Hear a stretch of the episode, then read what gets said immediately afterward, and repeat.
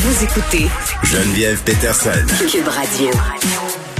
Bon, on se demandait qu'est-ce qu'on fait avec le mouvement euh, complotiste qui s'empare du Québec en ce moment, mais pas juste ici. Là, c'est un phénomène qu'on peut constater partout dans le monde, une espèce de montée des théories du complot, de plus en plus de personnes qui adhèrent à ces théories-là, qui remettent en question. Puis, je veux juste redire là, parce que je trouve ça important de le souligner, euh, se poser des questions, c'est pas ça qui est anormal. Là, euh, questionner leur établi, se demander d'où est-ce qu'on sort ces chiffres-là, euh, c'est un signe d'intelligence. Mais à un moment donné, euh, force est d'admettre a des théories de plus en plus farfelues qui on reçoive une certaine adéquation de la population et je, me demande si on n'est pas là dans une espèce de crise de confiance euh, et envers le gouvernement et envers les médias aussi. Je pense que euh, on a des questions à se poser. Pourquoi ce discours-là trouve autant d'écho en ce moment au sein de la population? J'en parle avec Victor Enriquez qui est expert en gestion de crise et relations publiques. Monsieur Enriquez, bonjour. Bonjour Geneviève, comment allez-vous? Écoutez, ça va bien, mais je dois vous avouer que je suis inquiète, Monsieur Enriquez, parce que habituellement, je regarde, tu sais, les, théories du complot, ça date pas d'hier, là, hein? On en a eu, on en aura toujours.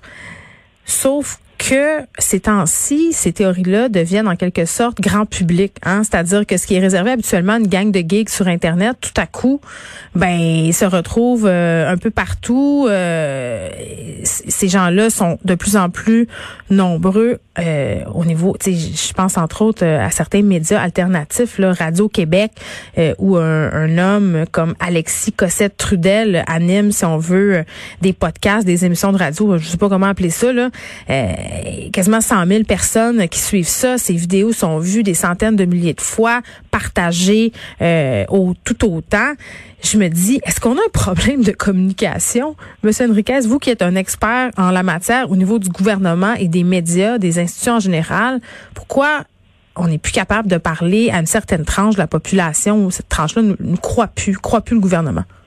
On a une surcharge de communication à la base. Vous savez, euh, toutes les grandes révolutions ont amené à des besoins de s'adapter. Et la dernière grande révolution, c'est Internet. Et elle nous amène à nous adapter aujourd'hui parce que mm. à travers Internet, on a les réseaux sociaux et à travers les réseaux sociaux est née cette façon, euh, cette capacité pour des gens de communiquer à de très grandes masses d'une façon extrêmement simple. Avant, ces gens-là, les complotistes, prenaient beaucoup de temps avant de pouvoir euh, répartir, disons, euh, répandre leurs théories. Aujourd'hui, elles se répandent comme une traînée de poudre. Alors, je pense qu'il y a une question d'accès à l'information, à la communication qui est beaucoup plus facile. Je pense que oui, pour le gouvernement, vous savez, je, je reviens à chaque fois qu'on s'en parle, je vous le répète, mais c'est tellement important. On n'a jamais vécu ce qu'on vit aujourd'hui. Et plus le temps passe, plus les gens ont peur, plus les gens cherchent à comprendre, et plus ils cherchent à comprendre, plus mm. ils adhèrent à des théories farfelues dans certains cas, mais qui, qui semblent s'expliquer. Et c'est là où le gouvernement a vraiment une responsabilité de clarté dans sa communication. Puis je pense que, euh, vous savez, on l'a vu récemment, M. Legault parle d'une espèce de désengagement des Québécois. Euh, Rappelons-nous quand même que M. Legault, il y a il y a trois mois, parlait à tous les jours aux Québécois. Aujourd'hui, il le fait une fois par semaine euh, à cause des chiffres qui, euh, qui indiquaient peut-être aussi un besoin de, de sortir un peu de l'espace public. Mais je pense que vous allez voir tranquillement un retour des communications régulières parce que la meilleure façon de contre les théories complotistes, c'est de donner le plus d'informations possible, crédibles et transparentes aux gens. Donc, de revenir peut-être euh, faire des points de presse de façon plus régulière, puis il est question aussi d'une adresse à la nation euh, très bientôt, peut-être même demain à l'ouverture de l'Assemblée nationale. Ça, ce serait une occasion en or pour M. Legault, si on veut, de remettre en quelque sorte les pendules à l'heure, parce qu'on a eu cette manifestation en fin de semaine à Montréal, plus de 10 000 personnes. Oui, tout à fait, mais euh, ça, c'est un événement parmi tant d'autres. Oui, l'adresse à la nation pourrait être importante, mais je vous dirais que le plus important ici, ça va être le ton. Euh, et l'autre élément important, c'est la transparence. Euh, vous savez, pendant pendant la première vague de la pandémie, on nous a dit beaucoup de choses. On connaissait peu ce virus-là. Mm. On le connaît aujourd'hui beaucoup mieux. Je pense que ce serait le temps de faire une, une mise à jour sur ce qu'on connaît de ce virus-là. On a besoin d'informations, on a besoin d'intervenants qui nous informent le mieux possible, et on a besoin aussi d'un premier ministre qui va nous continuer à nous transmettre cette information-là de façon claire crédible. Alors, je pense que l'adresse à la nation est une première opportunité intéressante, mais je pense que ça va prendre beaucoup plus que ça. Je pense que ça va surtout prendre un, gouvernement qui, en mode transparence, va nous donner le plus de mise à jour possible sur ce que l'on sait de ce virus-là. Ça fait maintenant euh, près de six mois qu'on vit avec ça et les gens se posent de plus en plus de questions, ce qui est normal.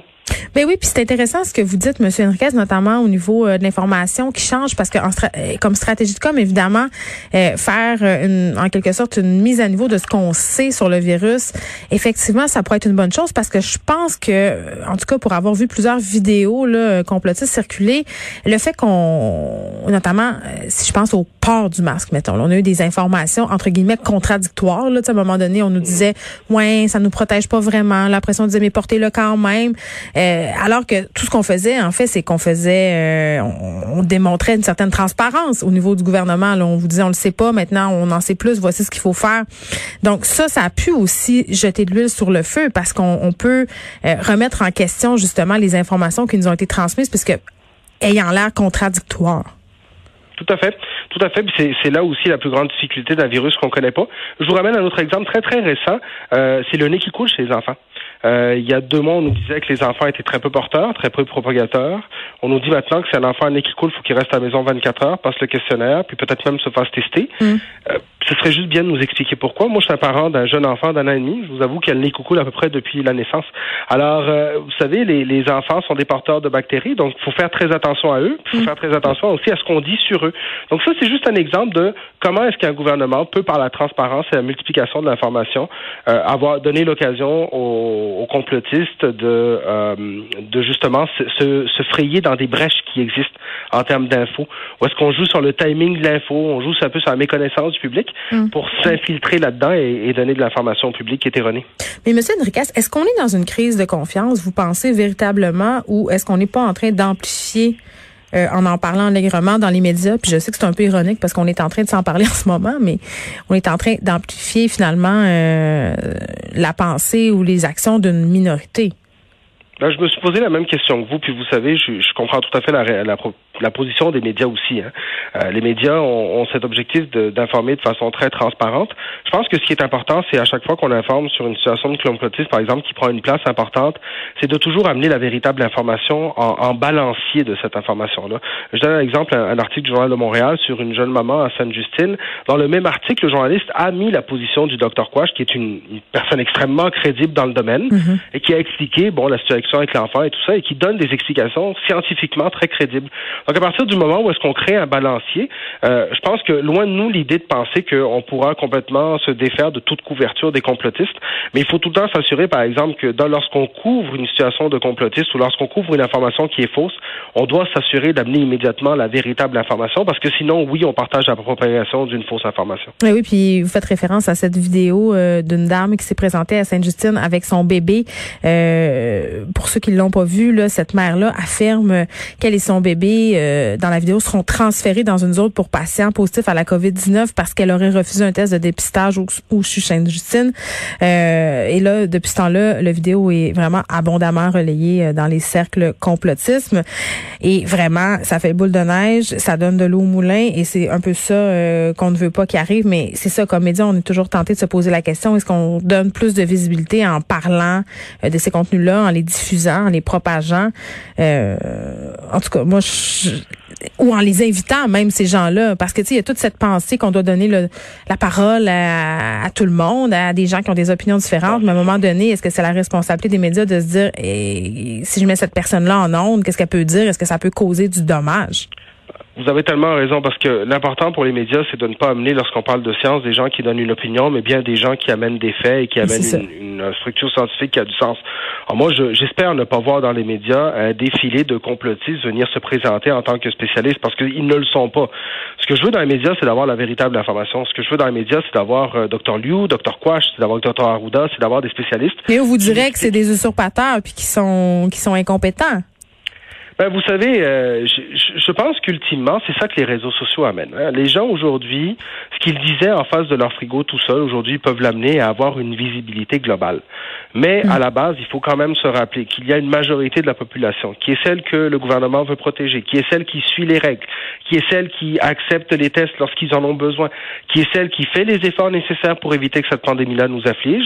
Cette portion de la population est notre objectif principal. C'est à mm. eux qu'il faut donner des outils d'information pour éviter que la portion des gens qui veulent être dans le doute grandisse avec le temps. Ce qu'on veut éviter, c'est que ça grossisse, pas que ça disparaisse. Mais ça grossit. Moi, c'est ça, qui m'inquiète, M. Enriquez, c'est que ces médias-là, parce que ce sont devenus, pour certains d'entre eux, là, certaines personnes sont devenues en, en eux-mêmes leurs propres médias, euh, sont devenus des émetteurs d'informations auxquels s'abreuvent de plus en plus de personnes. Et c'est ça que je trouve inquiétant, moi, comme euh, même pas comme animatrice radio, là, comme citoyenne, de voir que des personnes choisissent consciemment d'aller s'informer à ces sources-là plutôt euh, que dans des médias sérieux qui ont une déontologie, qui ont une façon de faire, qui, qui, qui, a des paliers d'approbation. Je veux dire, personne ne met une nouvelle comme ça juste de même.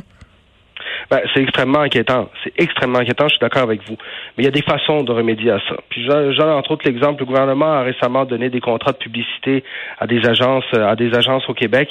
Il y a un gros plan de communication qui est supposé être en préparation. Je m'attends à le voir. Et c'est là où justement le gouvernement, ce que je veux, c'est qu'il réagisse. Ce que j'attends, c'est qu'il réagisse immédiatement en augmentant la quantité d'informations crédibles. C'est un balancier tout ça, vous savez.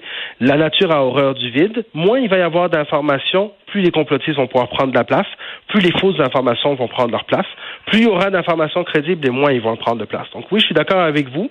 Ils ont augmenté la quantité de gens qui les écoutent. Il faut le prendre en considération. Mm-hmm. Mais la seule façon de lutter contre la désinformation, c'est l'information. Maintenant, euh, rappelons-nous qu'au sud de nos frontières, nous avons quand même un président qui a été élu en, grande partie sur la désinformation. Donc, ce n'est pas nouveau, mais il faut continuer, euh, à lutter contre ça. Et le gouvernement doit utiliser la transparence pour ça. Victor Henriquez, merci. Victor, euh, qui est expert en gestion de crise et relations publiques.